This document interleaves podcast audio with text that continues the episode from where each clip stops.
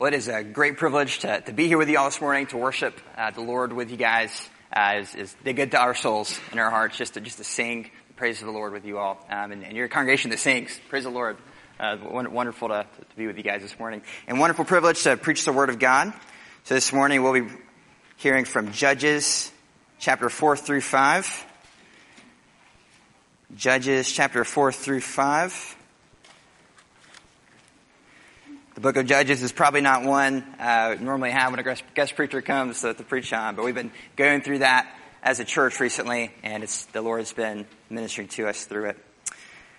So this sermon will come from Judges chapters four through five, and we'll begin by reading just a portion of it. So we'll start in chapter four, verse twelve, and I'll read through chapter five, verse five. So Judges chapter four, beginning in verse twelve, hear the word of the Lord. When Sisera was told that Barak, the son of Abinoam, had gone up to Mount Tabor, Sisera called out all his chariots, nine hundred chariots of iron, and all the men who were with him, from Harosheth-hagoyim to the river Kishon. And Deborah said to Barak, "Up, for this is the day in which the Lord has given Sisera into your hand. Does not the Lord go out before you?" So Barak went down from Mount Tabor with ten thousand men following him. And the Lord routed Sisera and all his chariots and all his army before Barak by the edge of the sword. And Sisera got down from his chariot and fled away on foot. And Barak pursued the chariots and the army to Harosheth-hagoyim. And all the army of Sisera fell by the edge of the sword. Not a man was left. But Sisera fled away on foot to the tent of Jael, the wife of Heber the Kenite. For there was peace between Jabin, the king of Hazor, and the house of Heber the Kenite. And Jael came out to meet Sisera and said to him, "Turn aside, my lord, turn aside to me. Do not be afraid." So he turned aside to her into the tent, and she covered him with a rug. And he said to her, "Please give me a little water to drink, for I am thirsty." So she opened a skin of milk and gave him a drink and covered him. And he said to her, "Stand at the opening of the tent, and if any man comes and asks you, is anyone here? Say, no." But Jael, the wife of Heber, took a tent peg and took a hammer in her hand. Then she went softly to him and drove the peg into his temple until it went down into the ground, while he was lying fast asleep from weariness. So he died. And behold, as Barak was pursuing Sisera, Jael went out to meet him and said to him, "Come, and I'll show you the man whom you are seeking." So he went into her tent, and there lay Sisera dead with a tent peg in his temple. So on that day, God subdued Jabin, the king of Canaan, before the people of Israel, and the hand of the people of Israel pressed harder and harder against Jabin, the king of Canaan, until they destroyed Jabin, king of Canaan. Then sang Deborah and Barak, the son of Abinoam, on that day, that the leaders took the lead in Israel, that the people offered themselves willingly. Bless the Lord. Hear, O kings, give ear, O princes. To the Lord I will sing. I will make melody to the Lord, the God of Israel. Lord, when you went out from Seir, when you marched from the region of Edom, the earth trembled and the heavens dropped. Yes, the clouds dropped water. The mountains quaked before the Lord, even Sinai before the Lord, the God of Israel. Let us pray. Father God, we praise your name, and we thank you that you give us your word, O Lord, so, so that even a story like this is you speaking. This is your word, O God, and we trust that it is for our good and for your glory. And so, God, I pray that right now in this moment, you would allow that to be displayed, God, that, that I would not preach my thoughts or my words, but that you, O Lord, would empower me by your Spirit to preach your word, O God, in your truth and in your love and for your glory and for the good of your people. We pray in Christ's name. Amen. Well, a couple of years ago, a professor of worship music at Southern Seminary wrote an article observing how the songs that Christians write and sing have changed over the years. But he wasn't talking about how the style of music has changed. He wasn't talking about the difference between playing piano and organs versus guitar and drums. That's not what he was talking about. He was talking about how the words of Christian songs, the words of worship music have changed over the years. He showed how the songs and hymns of past generations, one hundred years ago, so often included lines about death and heaven, the hope we have in death because of the gospel. But, by contrast, if you turn on the, the, the radio today to uh, K-Love or whatever uh, Christian uh, radio station might be out there, if you turn on the radio, most of the time, heaven is just absent, especially death. It's just absent from most contemporary worship music today. And, and this isn't just true about the topic of heaven. The things that we sing about and praise God for are very different in many contemporary, not all, praise the Lord, but, but in much of the worship music that's, that's written today, it's different than the things that, that people wrote about and sang about for generations before us. It's just uh, why it's, it's such a joy to sing older hymns like, like we did this morning uh, with some of those songs. It's because the things that we sing about matter, right? The words matter. And many contemporary worship songs no longer sing about uncomfortable topics like death and heaven, or suffering and trials in the Christian life, or spiritual warfare and the reality of Satan, or perhaps most of all, the topic of God's judgment and wrath against sin. I mean, we've even heard stories about entire denominations trying to remove lines from, from songs that deal with the topics of judgment and hell and wrath against sin. And yet, when we look at most of the hymns sung by generations of Christians in churches, they sing about these very things all, this, all the time. So, so why is there such a big shift? Well, there's no doubt many reasons why, but I think one reason is because in our modern day and age, we just don't like to talk about or think about, much less sing about, things that make us uncomfortable, do we? We like to think about things or sing about things that make us feel good, focus on happy topics. We, we don't naturally like to think about uncomfortable topics, like the topics of death, suffering, sorrow, sin, temptation, Satan, even God's wrath and judgment against sin. They remind us of our weakness, of our guilt, of our vulnerability. They make us uncomfortable. And yet, when we sing the hymns of old, they remind us that it is precisely in these uncomfortable places that we find the glory and grace of God in incredible, profound ways. It's in the uncomfortable places that God's glory shines all the more brightly, where we are invited to come and encounter God. But when we encounter God in those places, He's often not what we expect. He works in ways that are very different from our ways, strange ways, surprising ways. And yet when we do, we realize that God is far greater, far more gracious, far more glorious than we thought before. That God is working out all things for our good, even in, especially in, the unlikely, unexpected, uncomfortable places, the difficult and daunting circumstances of our lives. It's precisely there, in those moments where we feel weakest and most helpless, where we encounter God's glorious strength and the power of the gospel of Christ Jesus all the more. And that's exactly what we see in our text this morning. Judges chapters four and five. We see here a picture of God's glorious work of salvation for His sinful people through unlikely and surprising means, when the circumstances seem hopeless, even using the weak things of this world to do so in such a way that it results all in His glory. It shows us this with a story in chapter four and a song in chapter five, praising the Lord for, for what He's done and even interpreting the story for us theologically. The story shows us how God delivers His sinful people Israel from their enemies, and yet He uses unlikely means, unlikely people to accomplish this task, ending even with deception and treachery and a gruesome killing. And then in chapter five, we're given this song that praises God for His deliverance, for His salvation, making it clear that the events of this story are indeed the work of God to bring salvation for His people. Physical salvation for His people from the judgment of God against their sin. That's what's going on here. God brings the salvation precisely through the judgment and destruction of their enemies. It's a story that takes us to the uncomfortable places, reminding us of our sin, our weakness, our neediness. But it also reminds us that God can use us and can work in our circumstances, no matter how messy they may look, no matter how weak or broken or unlikely we may be. And as He does so, He displays His glory,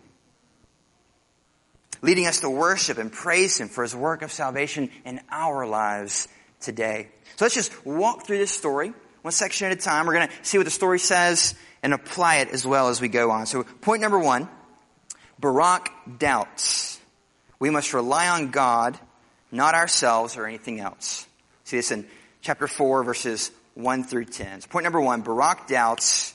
We must rely on God, not ourselves or anything else. So before we launch into our text today, we need to understand a little bit of the context of what's going on. So if you're not familiar with the book of Judges, it's a book that shows the spiritual decline, the, the spiritual and moral decline of Israel as they progressively spiral downward and downward into further and more and more sin. We see this pattern repeated throughout the book like this. It happens over and over again. First, Israel sins. Then God brings judgment against Israel for their sin, letting them be oppressed by their enemies. And then next, Israel finally cries out to God for help. And then finally God raises up a deliverer, a judge, who is supposed to come and, and defeat the enemies and lead the people back to God, and God brings deliverance, safety for his people. But after the judge dies, Israel goes right back into sin again. And the pattern repeats. And it doesn't just repeat, but it gets worse and worse and worse each time. The sin gets worse, the oppression gets worse, even the judges get worse and worse over time. And that's where our story starts this morning. And the, and the third time this pattern happens, in chapter four, verse one, the pattern starts over again. And the people of Israel, verse chapter four, verse one, and the people of Israel again did what was evil in the sight of the Lord after Ehud, the last judge, died. And so God punishes Israel again in verses two and three, allowing their enemies, the Canaanites, to oppress them as a sign of God's judgment against their sin and idolatry. Israel is in need of being saved from the wrath of God against their sin through the oppression of their enemies once more. And so the pattern continues. They cry out to the Lord for help. But right where we expect to see God raising up the next deliverer to come and defeat Israel's enemies, instead we, we see something else first. Not a warrior, but a woman. Deborah, the prophetess. We're told that she was judging Israel at that time. Yet we're not told that God raised her up as a deliverer. In fact, next few verses that follow, what we see is that actually someone else is supposed to be the deliverer. A man named Barak. And it's actually confirmed for us in later passages of the Bible, uh, like First Samuel chapter twelve, Hebrews chapter eleven, verse thirty-two. You might know that as the, the Hall of Faith passage from Hebrews. Both those places give us lists of judges, and they don't mention Deborah, they mention Barak. He's the one that's pictured as the judge, the deliverer here. Barak's mentioned each time, but there's one problem we see in the story. Barak hesitates. He doubts God here. We see this in verse six. So Deborah summons Barak and says, verse six of chapter four, "Has not the Lord, the God of Israel, commanded you? Go, gather your men at Mount Tabor, taking ten thousand from the people of Naphtali and the people of Zebulun, and I will draw out Sisera, the general of Jabin's army, to meet you by the river Kishon with his chariots and troops, and I will give him into your hand." So, so I think we should read this as a rebuke, where she's asking Barak, didn't God command you to gather your troops and go to war to save Israel? Well, what are you waiting for? But Barak, this military leader who's called to save Israel, doesn't give the brave, honorable response we expect. He's heard his marching orders, right? God is clear. Go fight these bad guys. I will give them into your hand. I will give you victory. I'll save you. But Barak doesn't say, okay, I'll do it. Instead, he gives a cowardly response. Barak said to her in verse eight, "If you will go with me, I will go. But if you will not go with me, I will not go." Barak hesitates. He says, no, he will not obey God on the Lord's terms, but will only obey God on his terms if Deborah comes with him. Now, why does he respond that way? Well, what's going on here is that Barak is scared to obey because he doubts that God will deliver on his promises. You see, Barak knows that the Canaanite army is a far superior military force, and that the Israelite army is not strong enough to beat them. We see this in verse three. If we back up for a second, go right back up to verse three, we're told that Sisera, this commander who has harshly oppressed Israel, has nine hundred chariots of iron. Okay, so now we, we might think at first that this means that Barak's army of ten thousand will easily have them outnumbered. That's not the case at all. So the Canaanites were uh, they were more technologically advanced. They had iron weapons and iron chariots. Israel didn't know how to make iron weapons and iron chariots yet. Meaning the Canaanites were more technologically advanced. They had a far superior military force. So when we read chariots of iron here, it's, we it should basically kind of think of the, the modern equivalent of, of tanks, right? It's the, the iron chariots are like the ancient equivalent of, of modern tanks, so to speak. So Israel doesn't have tanks, right? So they can throw a bunch of infantrymen at an army of tanks coming for them. It's, it's not going to bode well, right? Clearly, Israel is outgunned. And furthermore, we're told later in verse thirteen that Sisera has a whole army of, of men in addition to these chariots. So Israel's outmatched. Sisera's army is far superior, and Barak knows it. And it wasn't just Barak who doubted God out of fear and a lack of faith. Later in chapter five, verses fifteen through eighteen, Deborah, Deborah mentions that there were several tribes of Israel who did not go to war to fight off their enemies, but instead just stayed home. Reuben and Gilead stayed beyond the Jordan with their sheep. Dan and Asher stayed at the sea. Chapter five, sixteen, and seventeen. But then by contrast, in verse eighteen, Zebulun and Naphtali are praised for risking their lives in battle. So Barak looks at his odds, and he thinks, there's no way we can win this battle. But that's because he's only looking at it from a human perspective. But instead, he should be looking at it from a, a, a the, the perspective of faith. After all, God had already told him that he promised he would deliver Sisera's army into Barak's hand. But instead of trusting God, he puts confidence in worldly things, relies on, on human things, even wanting Deborah to come along like some kind of good luck charm. So Deborah agrees to go with him, but don't miss the rebuke that we see here in verse nine. So chapter four, verse nine. This is how Deborah responds. She said, I will surely go with you. Nevertheless, the road on which you are going will not lead to your glory, for the Lord will sell Sisera into the hand of a woman. Then Deborah arose and went with Barak to Kadesh. So Barak is trusting in this human perspective rather than God. He hesitates, he fears, he disobeys because he doesn't trust God here. And so I think we, we're meant to pause and ask ourselves, right? All throughout Judges, this whole book is given to us as a warning against the, the effects of sin as it has on, on Israel, as they become more and more and more like these pagan nations around them. So I think we're meant to pause here and see what's going on in Barak. And we're meant to ask ourselves, do we see this in ourselves? Have you ever found yourself in Barak's shoes before? Have you ever known what the right thing to do was, known what God was commanding you to do, but then made excuses for why you couldn't obey? Maybe you thought, I can't do that. I can't obey the Lord in this way. It's too costly. It's too dangerous. I'm too weak. I'm not strong enough. I'm not smart or gifted or competent enough. I'm not, I'm just not good or godly enough to do what the Bible says I should do. That's for those, those elite Christians, right? I, I just can't do it. When we start to think that way, to say that we're just too weak, just not good enough to obey God, we, we might think we're being humble, but we're not. In actuality, we're just making excuses, trying to justify our own disobedience. What it really reveals is that we are putting our confidence in ourselves rather than the Lord. When we learn from the Bible that God commands us to do something, whether we learn that something we're doing is a sin, we need to repent from it, or that we're called to, to have faith, to trust in Jesus, to be baptized, to join a church, or to love others sacrificially, to forgive our enemies, to share the gospel with other people, or even just to trust God in seasons of suffering and sorrow, and when we know what God tells us to do, and then just make excuses for why we just can't obey and trust God yet. Maybe, maybe I'll do it later when I have all my ducks in a row. What it really reveals is a lack of faith in our hearts. It shows that we're looking to our own strength rather than relying on the strength of God. And God calls us to rely on Him, to obey in His strength, not ours. The answer isn't believe in yourself more. Just have more self-confidence now. Now, that'll never do it. That just leads to more fear, more failure, because we will inevitably reach the end of ourselves, the point where we just can't do it on our own. No, the answer is not believe in yourself. The answer is stop believing in yourself and start believing in God. And we can always trust God because God always delivers on His promises, which leads us to point number two. God delivers.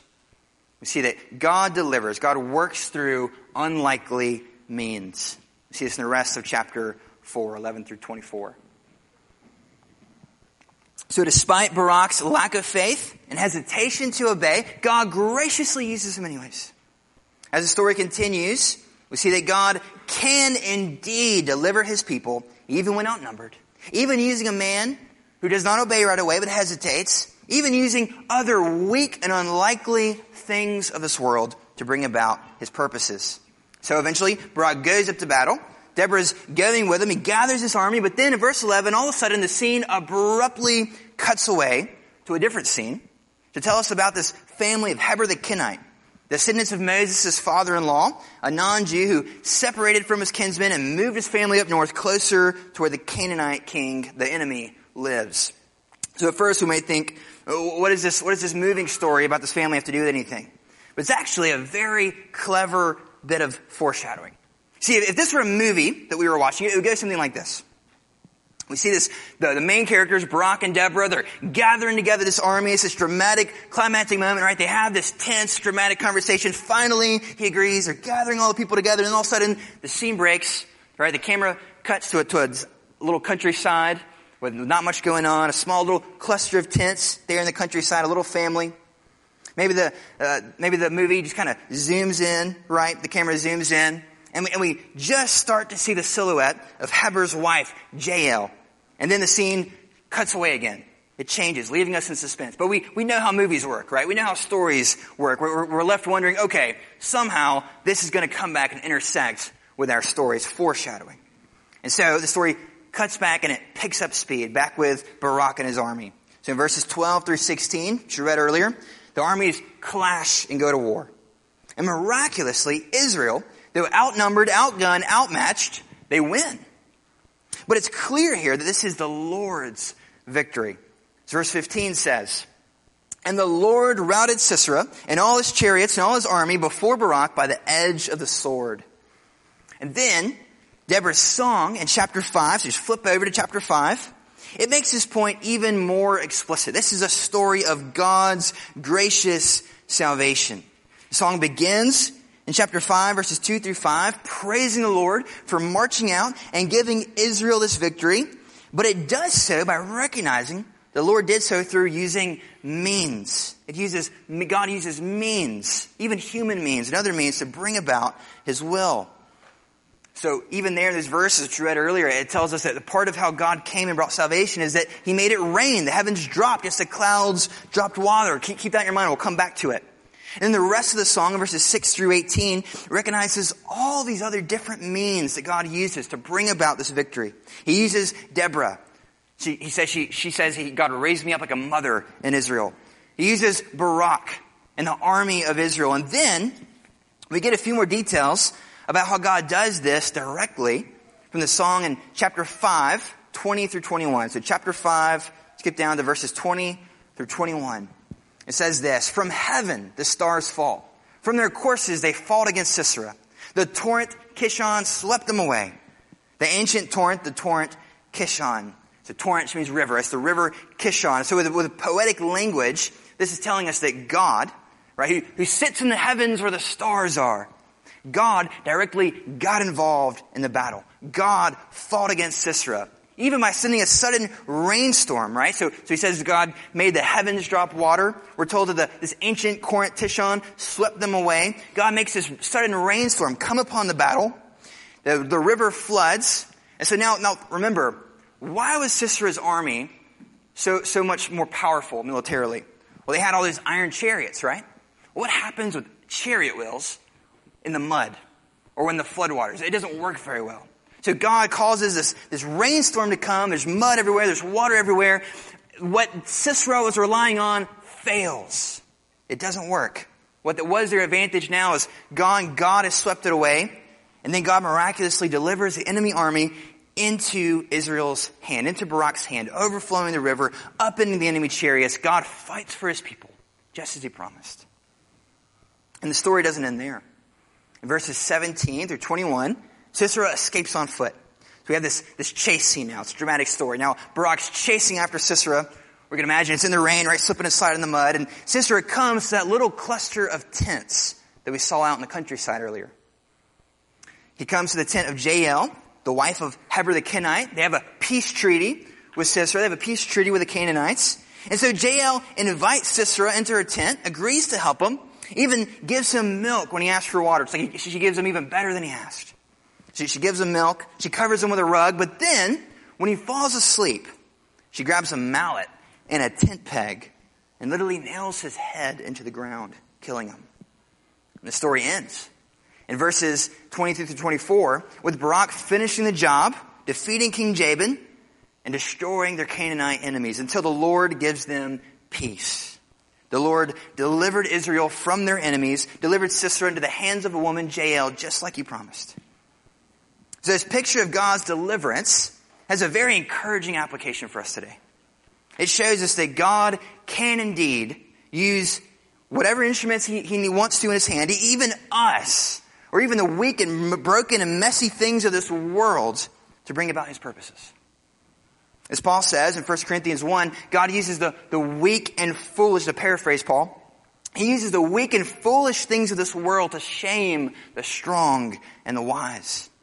So just like God uses fearful Barak, just like he used the surprising circumstances of Jael, the most unlikely participant on that battlefield, just like God suddenly brings a rainstorm, so God can use us, no matter how weak or broken or messy we may be. God can use all the, the circumstances of our life, no matter how insignificant they may seem at first.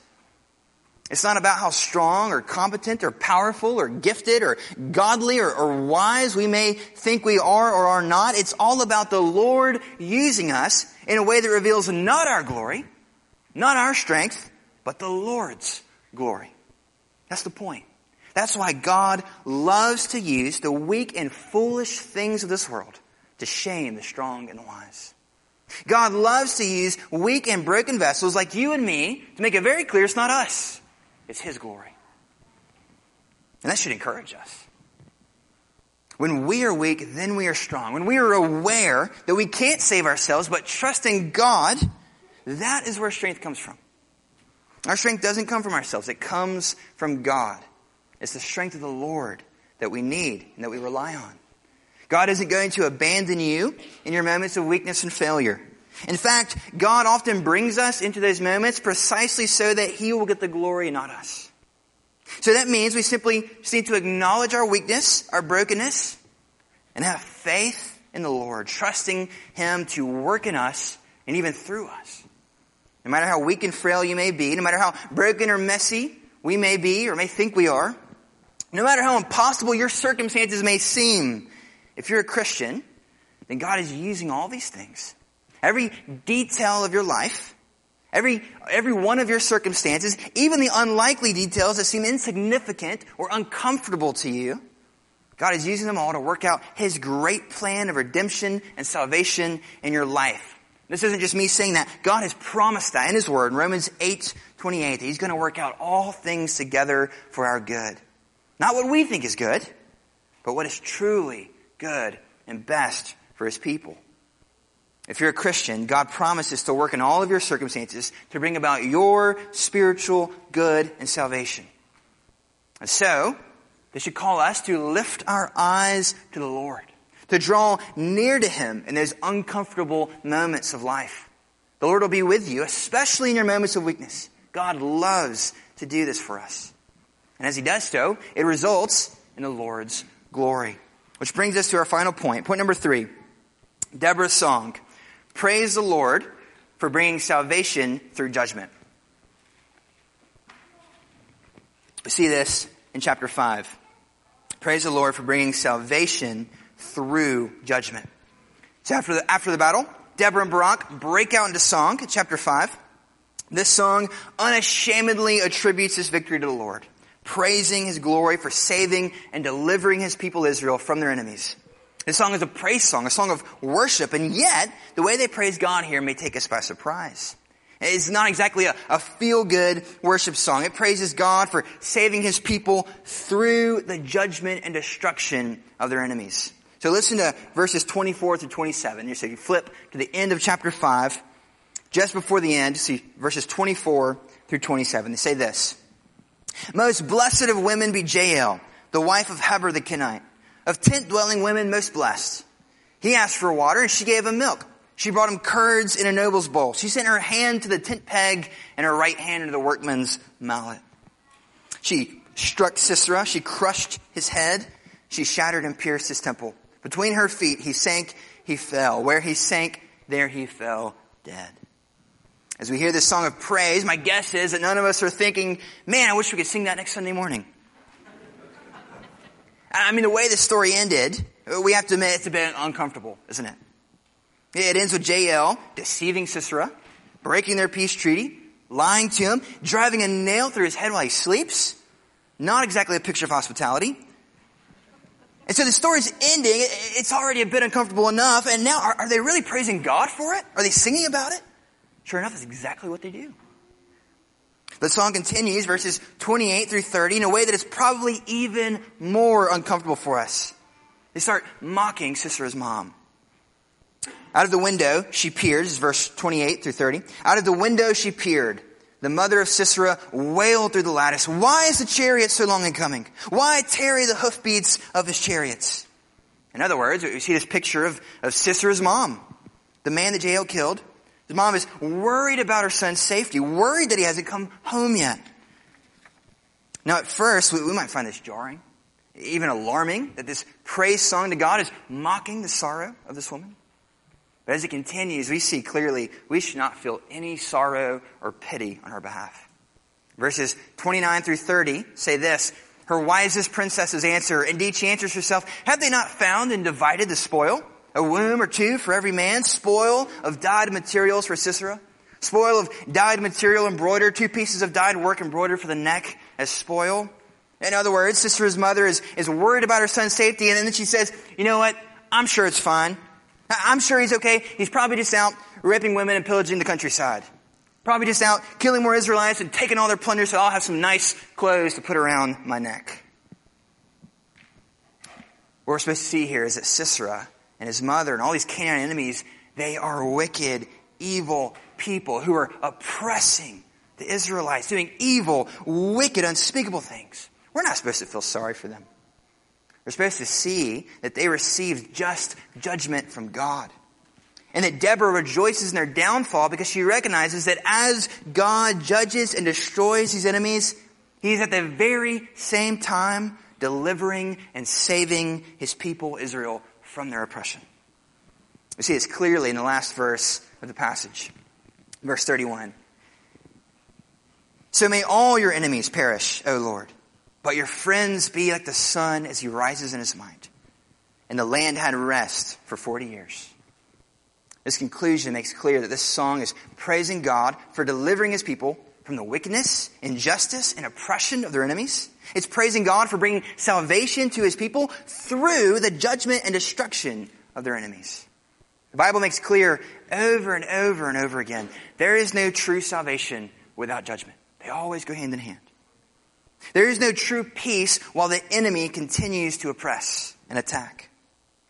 And this is just as true for us today. But here's the key thing for us to recognize as we seek to apply this passage to ourselves today. As Paul says in Ephesians six, verse twelve, our battle is not against flesh and blood, but against the rulers, against the authorities, against the cosmic powers over this present darkness, against the spiritual forces of evil in the heavenly places. Our greatest enemies that we need to be delivered from are sin and Satan and death and all the effects of sin. Ever since Satan tempted Adam and Eve to sin against God in the Garden of Eden so long ago, ever since that moment, the world has been broken by sin. All humanity enslaved to sin, our world filled with evil and sorrow and pain and injustice, even our own hearts filled with sin and evil, right? Satan reigns in the world, sin reigns in humanity, and death comes to us all.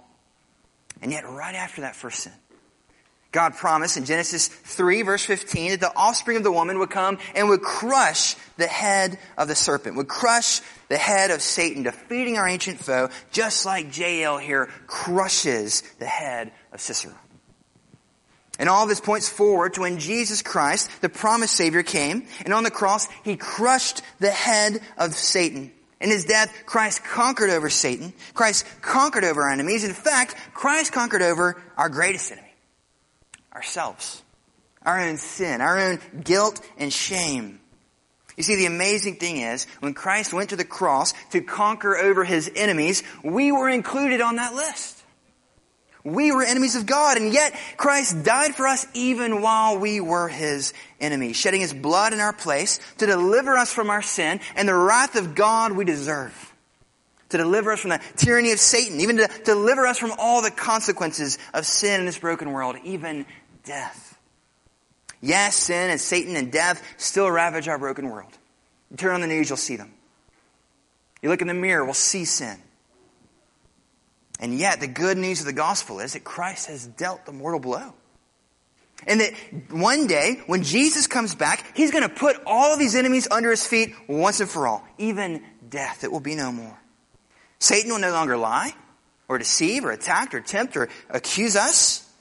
Sin will be no more at all, nor any of its effects. Even sinners will be no more. Now that's a problem, right? Because that includes me and you. We're all sinners, and yet there will be a day when sinners are no more. All evildoers will be dealt with once and for all in one of two ways. Either we will be cast into eternal judgment and hell, which we all deserve. Or, if we repent and trust in Christ alone for salvation, we will be forgiven and raised to live sinless lives in paradise with God forever, where sin will be no more, not even inside of us. We will be delivered from sin and all of its consequences. We will no longer be plagued by suffering and sorrow and injustice or the evil actions of other people. We will have genuine salvation when and only when every single one of our enemies will be crushed under the feet of King Jesus. And that day is surely coming, because Christ has already won the victory on the cross and in his resurrection. Therefore, we have every reason this morning to rejoice and praise the glory of our great God for accomplishing such a great salvation. And as we rightly recognize just how great the judgment of God is and just how wonderful the salvation he's wrought for us, it moves us to worship and glorify the Lord. This is why we sing worship songs that, that don't just make us feel good, but actually remind us of these beautiful truths. They remind us of how God's goodness and glory is revealed even in the uncomfortable truths of Scripture. Even in the uncomfortable places of life, like suffering, like the reality of sin, like the spiritual battle we have with the devil and the judgment we all deserve, even in the face of death. For example, that's why we sing the song, right, It Is Well With My Soul. It teaches us to, to praise God in life no matter our circumstances. Even in sorrow and suffering, even when Satan opposes and accuses us, even when facing the reality of our own sin and the coming judgment against it, right? The clouds be, rack, be rolled back like a soul, like a scroll. Even so, it is well with my soul. Even though Christ's armies are coming down, it's well with our soul. Why? Because we will be raised with him, forgiven of all of our sins. Death has no fear for us anymore, for Christ has conquered over our sin. He's coming back for us. That's why we sing Amazing Grace, right? Which ends by looking to our inevitable death, by reminding us that because of the incredible grace of the gospel, death is not the end. But we will be raised to live with the Lord in heaven forever. Or like the old hymn we sang this morning, A Mighty Fortress Is Our God. Deals with uncomfortable realities, right? The Christian life is full of opposition and spiritual enemies. It reminds us that this world, though a devil's filled, should threaten to undo us. He even calls us to let goods and kindred go, this mortal life also. To be willing to give up the good things of this life, even life itself. These are uncomfortable topics, aren't they? So why do we sing about them? Because it reminds us that Christ has conquered victoriously over our enemies. That he is our mighty fortress precisely because he has crushed the power of sin and Satan and death. So that if we're trusting in Christ alone, our enemies will not undo us. That death will not have the final word, but that Christ has defeated our enemies on the cross in order to bring about our glorious salvation. So brothers and sisters, as we close, no matter how impossible or daunting your circumstances may seem this morning, trust that God is at work and will surely use them, no matter how unlikely they may be and they seem, to bring about your spiritual good, even eternal salvation. Yes, it may seem unlikely when the wicked prosper, when evil seems to prevail, when Satan and sin and death rage on around us, but don't give up hope. Don't give in to fear and doubt. Don't hesitate to trust the Lord, but lift your eyes to Christ and trust in his strength, not your own. Yes, we are weak, but he is strong, and he loves to use the weak things of this world, even people like you and me, to accomplish his purposes. So no matter how unlikely it may seem from, from our perspective, don't put your confidence in anything else but the Lord. Trust in him, and he will be glorified. So let us glorify him this morning in our songs as we sing, and as we're going to come to the table. And even every day of the week, let us live our lives as a song of praise to the Lord. But this salvation that we sing about is only for you if you repent from our sin, from your sin as God's enemy, and put your faith in Jesus Christ alone. So if you're not a believer this morning, then God's judgment against his enemies is not good news for you. It's bad news. Because of your sin, you were God's enemy, just like all of us were apart from Christ. And you face judgment. But the good news is you don't have to. You don't have to be God's enemy. You can surrender to Christ and be saved today, right now. Simply repent and believe the gospel of Jesus Christ, that he lived your perfect life in your place, died on the cross for your sins, and rose again, and that though you deserve judgment, Christ already bore it for you, so that you can be forgiven and raised to eternal life simply by grace through faith in him. If you have any questions about that, you can speak with me or with B J or any of the elders of the church. I'm sure any one of us would be more than happy to speak with you. Let us pray.